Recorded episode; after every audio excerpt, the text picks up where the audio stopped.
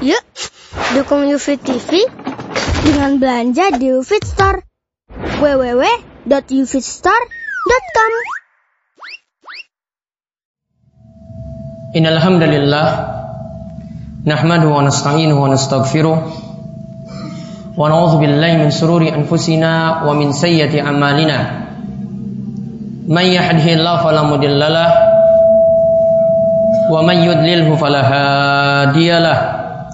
An la ilaha illallah wahdahu la syarikalah wa asyhadu anna Muhammadan abduhu wa rasuluh. Allahumma salli ala nabiyina Muhammad wa ala alihi wa man tabi'ahum bi sani laymiddin.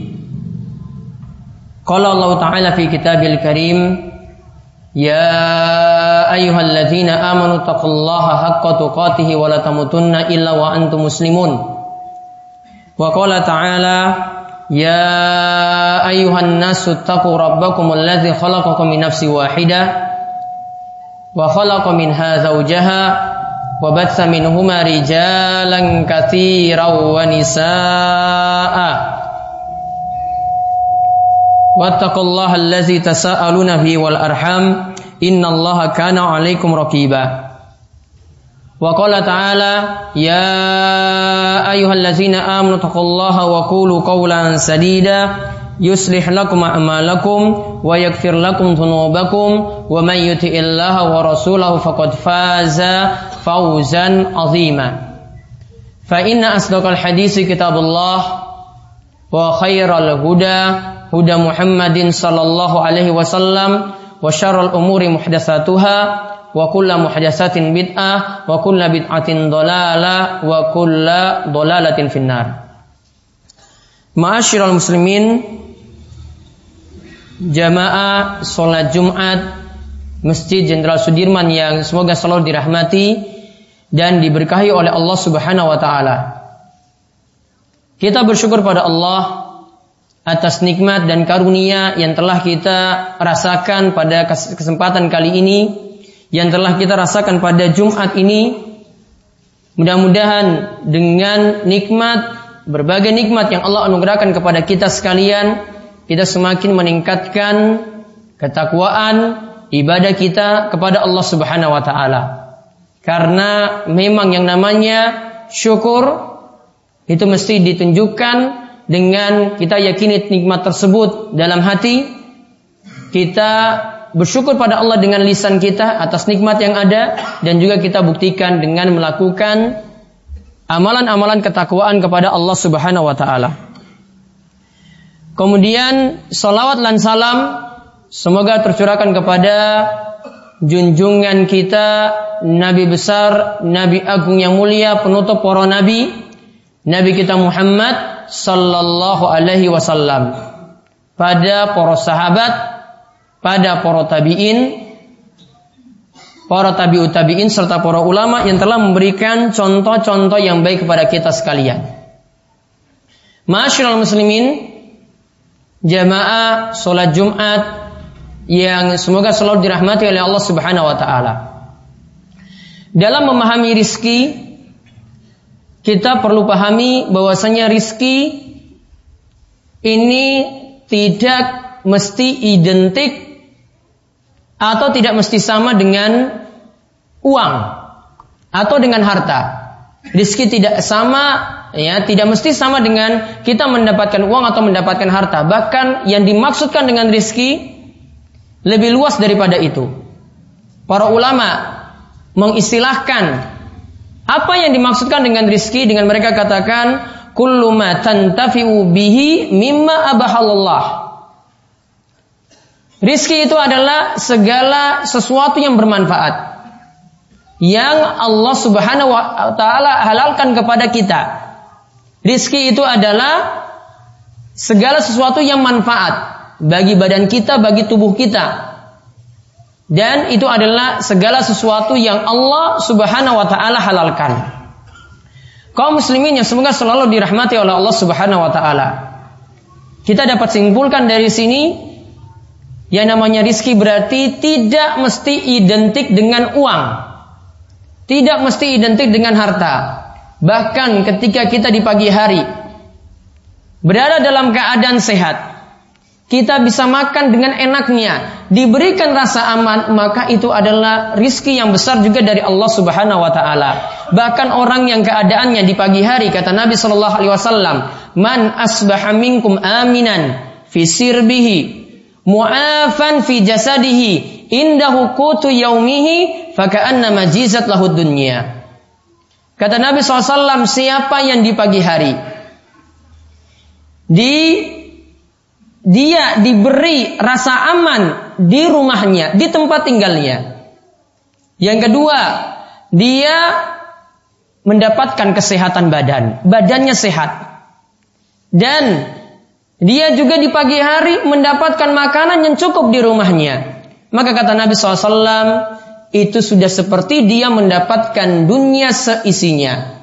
Itu sudah seperti dia mendapatkan dunia seisinya. Dapat rasa aman, dapat kesehatan badan, dapat makan yang kita nikmati di pagi hari, maka itu sudah sangat sangat ya rizki yang begitu luar biasa yang kita peroleh. Kaum muslimin sekalian yang semoga selalu dirahmati oleh Allah Subhanahu wa taala. Adapun ada beberapa poin yang para jamaah mesti pahami tentang rizki. Yang pertama, yang memberikan rizki itu adalah Allah Subhanahu wa taala sehingga kita hanya boleh meminta rizki pada Allah, tidak boleh meminta rizki pada yang lainnya. Allah Subhanahu wa taala berfirman, "Innallaha huwar razzaqu dzul quwwatil matin." Yaitu dalam surat Az-Zariyat ayat 58. Sesungguhnya Allah itu Ar-Razzaq. Maha pemberi rizki. Zul kuwatil matin yang mempunyai kekuatan lagi sangat kokoh. Allah katakan Allah lah yang memberi rizki. Bukan makhluk yang memberi rizki, bukan benda yang memberikan rizki, bukan majikan yang memberikan rizki, namun rizki semuanya berasal dari Allah Subhanahu wa Ta'ala. Kemudian yang kedua patut dipahami, semua makhluk, sampai pun pada hewan, semua makhluk sampai pun pada hewan, semua sudah ditanggung oleh Allah Subhanahu wa taala rizkinya. Allah Subhanahu wa taala berfirman dalam surat Hud ayat ke-6, "Wa ma min dabbatin fil ardi illa 'alallahi rizquha." Dan tidak ada suatu binatang melata pun yang ada di muka bumi ini berarti ada manusia di situ ada berbagai macam hewan, semuanya sudah Allah tanggung rizkinya masing-masing. Semuanya sudah Allah tanggung rizkinya masing-masing. Dan rizki kita ini yang kita harus pahami yang ketiga, rizki ini sudah berada pada ketentuan takdir Allah Subhanahu wa taala. Allah sudah tentukan rizki kita masing-masing 50 ribu tahun sebelum penciptaan langit dan bumi. 50 ribu tahun sebelum penciptaan langit dan bumi, bapak-bapak semuanya sudah dicatat rizkinya masing-masing. Nabi Shallallahu Alaihi Wasallam bersabda dalam hadis riwayat Muslim, Muslim dari sahabat Abdullah bin Amr bin Al As. Rasul bersabda, "Kataballahu maqadiral khalaik." Allah telah menetapkan takdir setiap makhluk. Qabla an yakhluqas samawati wal arda bi khamsina alfasanah. Itu sudah ditetapkan sebelum 50 ribu tahun penciptaan langit dan bumi. Kita sudah punya jatah rizki masing-masing. Dan setiap makhluk manusia laki-laki, perempuan, dewasa maupun anak-anak semua sudah ada jatah rizkinya. Bahkan kalau satu rizki kita luput, kita akan mendapatkan ganti rizki-rizki yang lain. Salah satu contoh digambarkan oleh Imam Ibnul Qayyim rahimahullah. Beliau menggambarkan dalam kitabnya Al-Fawaid. Beliau katakan salah satu bukti bahwasanya kalau orang itu luput dari satu rizki akan diganti dengan rizki yang lain. Coba perhatikan ketika seorang bayi, seorang janin, ada janin dalam kandungan ibunya. Pertama dia cuma bergantung pada satu rizki yaitu dari pusar ibunya. Dia bergantung pada satu rizki yang asalnya dari pusar ibunya. Kemudian setelah dia dikeluarkan dari kandungan ibunya lahir. Apakah ketika itu dia tidak mendapatkan rizki lagi karena sudah lepas dari kandungan tersebut Jawabannya ketika dia lepas dia mendapatkan gantian rizki, bahkan mendapatkan dua gantian, yaitu melalui dua puting susu dari ibunya. Satu rizki lepas diganti dengan dua. Kemudian setelah dia melewati masa menyusui, dia akan butuh makanan. Maka dua rizki tadi ketika dia sudah bisa lepas dari ibunya, lepas dari persusuan, maka dia diganti dengan empat rizki. Yaitu kata Ibn Qayyim, ada empat rizki di sini, yang dua itu dari tanaman dan dari hewan. Yang dua lagi dari air dan dari susu. Dua lepas, maka diganti dengan empat. Dan dia menjalani kehidupan dengan empat rizki seperti itu. Kemudian setelah dia meninggal dunia, empat rizki tadi malah berkembang lagi diganti bagi orang beriman akan dijanjikan delapan pintu surga. Bagi orang beriman akan dijanjikan delapan pintu surga. Maka berawal dari satu, lepas diganti menjadi dua, lepas lagi diganti menjadi empat, lepas lagi diganti menjadi delapan. Kita dapat ambil pelajaran ketika rizki kita tidak peroleh, maka bisa ada dibuka pintu-pintu rizki yang lainnya, bahkan pintu rizki yang begitu banyak. Maka Nabi Shallallahu Alaihi Wasallam itu menyatakan, hendaklah kita sebagai hamba Allah Subhanahu Wa Taala Jangan sampai karena sudah putus asa dalam mengais, mengais rizki, dalam mencari rizki, jangan sampai menempuh cara-cara yang diharamkan oleh Allah. Jangan sampai karena sudah sulit cari rizki, tetap tidak boleh menempuh jalan-jalan yang diharamkan oleh Allah. Kata Nabi Shallallahu Alaihi Wasallam, Inna Ruhal Kudus. Sesungguhnya Ruh Kudus yaitu Jibril. Nafatha fi inna nafsan la tamuta hatta tastakmila rizquha. Jibril ketika itu meniup ke dalam batinku bahwa setiap jiwa tidak akan mati. Ingat setiap jiwa tidak akan mati sampai rizkinya sempurna diberikan.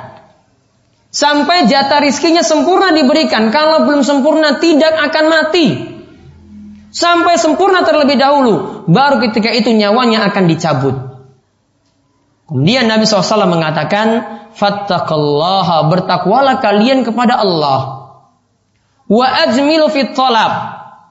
Dan perbaguslah dalam cara mencari rizki. Kata para ulama, yang dimaksud memperbagus dalam mencari rizki, yaitu jangan sampai kalau sudah susah, ujung-ujungnya lakukan cara-cara yang diharamkan. Kalau sudah susah, akhirnya nyolong. Kalau sudah susah, akhirnya menipu. Kalau sudah susah, tempuh pekerjaan-pekerjaan yang haram. Jangan. Tetap ajmilu fit tolab. Perbaguslah dalam cara kalian mencari rizki wala yahmilannakum istabta'ar rizqu an tatlubuhu bima'asillah. Jangan sampai kalian ketika sudah sulit dalam mencari rizki kalian malah menempuh cara yang diharamkan oleh Allah dengan berbuat maksiat supaya dapat uang. Jangan sampai seperti itu. Fa innallaha la yudriku ma indahu illa bi taatihi. Karena ingat, rizki tadi dicari semestinya dengan melakukan ketaatan kepada Allah Subhanahu wa taala, bukan dengan cara maksiat. Maka pintu rizki itu begitu banyak. Ada enam pintu rizki yang bisa kita tempuh dan kita akan dibukakan pintu rizki yang begitu banyak dari Allah Subhanahu wa taala. Kadang enam ini kita tidak mengetahuinya. Coba nanti perbanyak maka Allah akan memudahkan kita mendapatkan rizki. Yang pertama, kata para ulama, perbanyaklah istighfar. Perbanyaklah istighfar, maka akan terbuka berbagai macam pintu rizki. Dikisahkan dalam surat Nuh. Allah Subhanahu wa taala berfirman, "Fakultu astaghfiru rabbakum innahu kana ghaffara."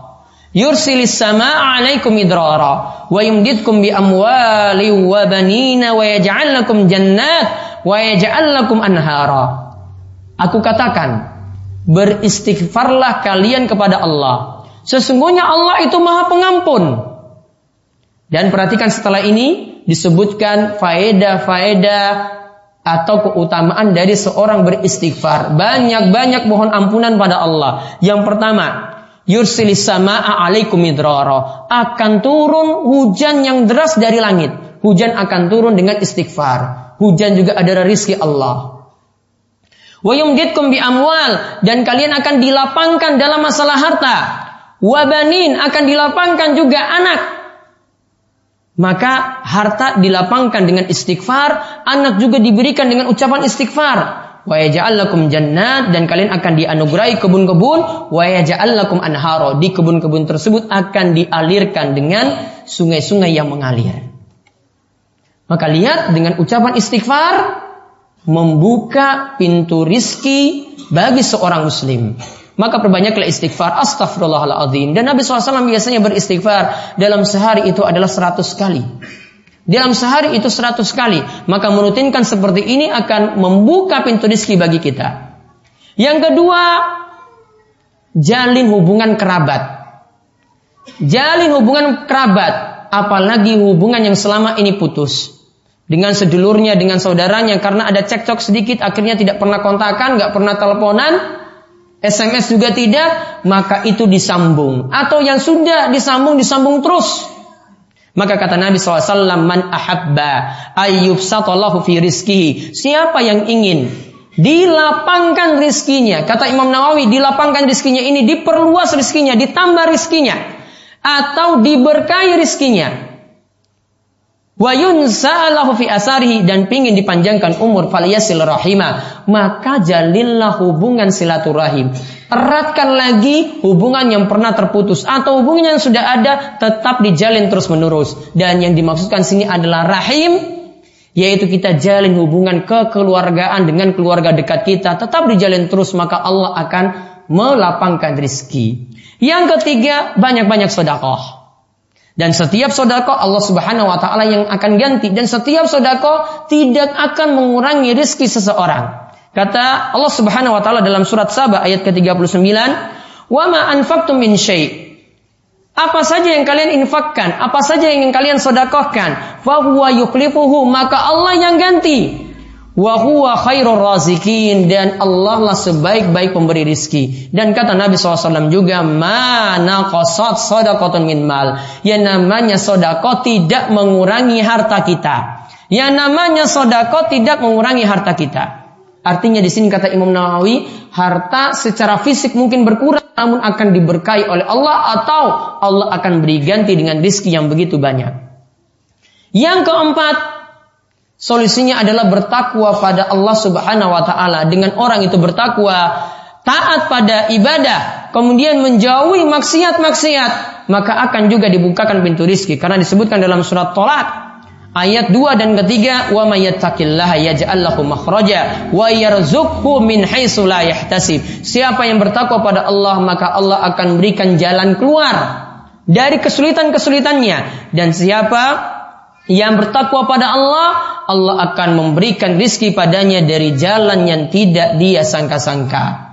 Empat ini bertakwa, kemudian perbanyak sedekah, kemudian jalin hubungan silaturahim dan juga perbanyak istighfar. Mudah-mudahan semakin melapangkan rizki kita sekalian. Aku lu qouli hada wastaghfirullah li wa muslimin innahu alim.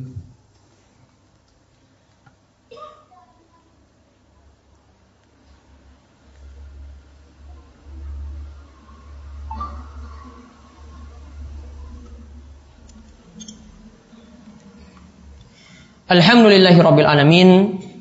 Hamdan kasiran tayyiban barakan fi Kama yuhibbu Rabbuna wa yarda Wa ashadu an la ilaha illallah wahdahu la syarikalah Wa ashadu anna muhammadan abduhu wa rasuluh. Allahumma salli ala nabina Muhammad Wa ala alihi wa man tabi'ahum bisani ilaimuddin Empat hal tadi telah disebutkan. Yang pertama adalah istighfar.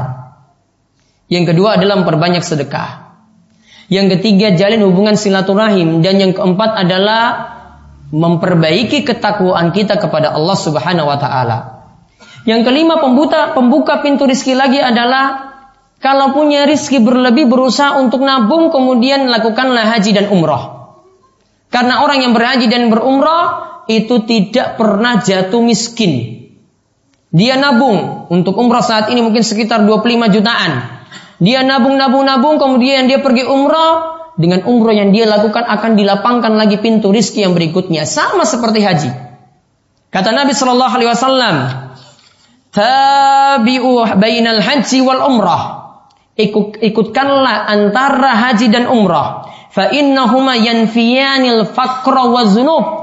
Karena yang namanya haji dan umrah itu akan menghapuskan kemiskinan dan akan menghapuskan dosa-dosa seseorang. Maka uangnya mungkin berkurang 25 juta tadi, namun Allah akan lapangkan lagi rizki yang lainnya. Dan ini banyak yang buktikan orang yang pernah berumrah atau berhaji sama sekali tidak pernah larat, sama sekali tidak pernah jatuh miskin karena Allah mudahkan lagi pintu rizki yang berikutnya. Kemudian yang terakhir untuk terbuka pintu rizki bagi kita sekalian adalah perbanyaklah doa. Sejak subuh hari, Nabi Shallallahu Alaihi Wasallam sudah memperbanyak doa juga untuk ditambahkan rizki, untuk diberkahi rizki. Dalam hadis Ibnu dari dalam hadis Ummu Salamah, dalam riwayat Ibnu Majah, hadisnya adalah hadis yang sahih. Nabi Shallallahu Alaihi Wasallam biasanya selepas salam dari sholat subuh, selepas salam dari sholat subuh, beliau baca doa berikut ini. Yaitu doanya adalah Allahumma inni as'aluka ilman nafi'ah wa rizqan tayyiba wa amalan mutaqabbala. Allahumma inni as'aluka ilman nafi'ah wa rizqan tayyiba wa amalan mutaqabbala. Ya Allah, aku memohon kepadamu ilmu yang bermanfaat. Itu yang pertama. Dan aku mohon padamu ya Allah rizki yang halal itu yang kedua. Dan aku mohon padamu ya Allah amalan yang terus diterima olehmu. Tiga hal yang diminta oleh Nabi SAW saat subuh setelah sholat subuh.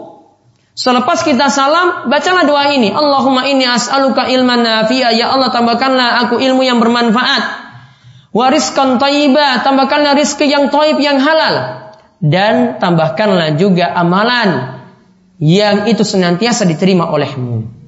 Maka lihat, sejak subuh hari sebelum kita berangkat kerja, ini baru bangun subuh, setelah sholat subuh, Nabi SAW rutinkan doa ini. Kita mungkin lupa atau mungkin kita tidak mengetahui doa ini. Siapa yang menghafalkannya maka mudah-mudahan Allah melapangkan rizki yang halal bagi dirinya. Maka enam hal kesimpulan kita yaitu yang pertama istighfar. Berbanyak istighfar untuk rizki itu lapang. Yang kedua, perbanyak sodako. Karena sodako itu tidak akan mengurangi harta, bahkan memberkahi harta. Yang ketiga, jalin hubungan silaturahim antara kerabat, dijalin terus hubungan dengan sedulur-sedulur kita. Yang keempat, bertakwa pada Allah. Yang kelima, haji dan umroh. Dan yang keenam adalah memperbanyak doa. Dan kami mohon pada Allah, mudah-mudahan para jamaah dan kaum muslimin yang hadir saat ini dilapangkan rizkinya oleh Allah, diangkat dari berbagai macam kesulitan dan Allah Subhanahu wa taala memberikan rizki tersebut, harta tersebut adalah harta yang penuh berkah yang membawa pada jalan-jalan kebaikan. Kaum muslimin sekalian yang semoga selalu dirahmati oleh Allah Subhanahu wa taala, di akhir khutbah kami ingatkan di hari Jumat seperti ini kita disunahkan untuk memperbanyak solawat kepada Nabi. Siapa yang perbanyak solawat sekali, maka Allah akan membalas solawatnya sebanyak sepuluh kali. Inna Allah malaikatahu yusalluna ala nabi. Alaihi wa sallimu taslima. Allahumma salli ala Muhammad wa ala ali Muhammad kama sallaita ala Ibrahim wa ala ali Ibrahim innaka Hamidun Majid. Allahumma barik ala Muhammad wa ala ali Muhammad kama barakta ala Ibrahim wa ala ali Ibrahim innaka Hamidun Majid. Marilah kita panjatkan doa pada Allah, moga-moga Allah memperkenankan doa kita di hari Jumat yang penuh barokah ini. Allahumma kfir muslimina wal muslimat wal mu'minina wal mu'minat al da'wat. Innaka sami'un qaribun mujibud da'wat. Allahumma qsim lana min khasyatika ma tahulu bihi bainana wa baina ma'siyatik. Wa min ta'atika ma tuballighuna bihi jannatak. Wa min al-yaqini ma tuhawinu bihi alaina masa'ibad dunya. Allahumma mati'na bi asma'ina wa absarina wa quwwatina ma ahyaitana waj'alhu warisa minna waj'al sa'rana ala man zalamana wansurna ala man adana wa la taj'al musibatana fi dinina wa la taj'alid dunya akbar hammina wa la mablagha mablagha ilmina wa la tusallit alaina man la yarhamuna. Allahumma alif baina qulubina wa aslih zata bainina wahdina subulas salam wa najina minaz zulumati ilan nur. Rabbana hab lana min azwajina wa dzurriyyatina qurrata a'yun waj'alna lil muttaqina imama. Allahumma inna nas'aluka ilman nafi'a wa rizqan tayyiba wa amalan mutaqabbala. Rabbana atina fid dunya hasanah wa fil akhirati hasanah wa qina adzabannar wa sallallahu ala nabiyyina Muhammad wa ala alihi wa sahbihi ajmain. Walhamdulillahi rabbil alamin. Aqimus shalah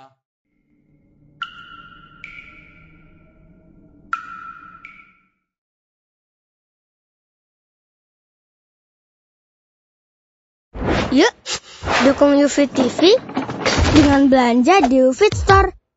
www.ufitstore.com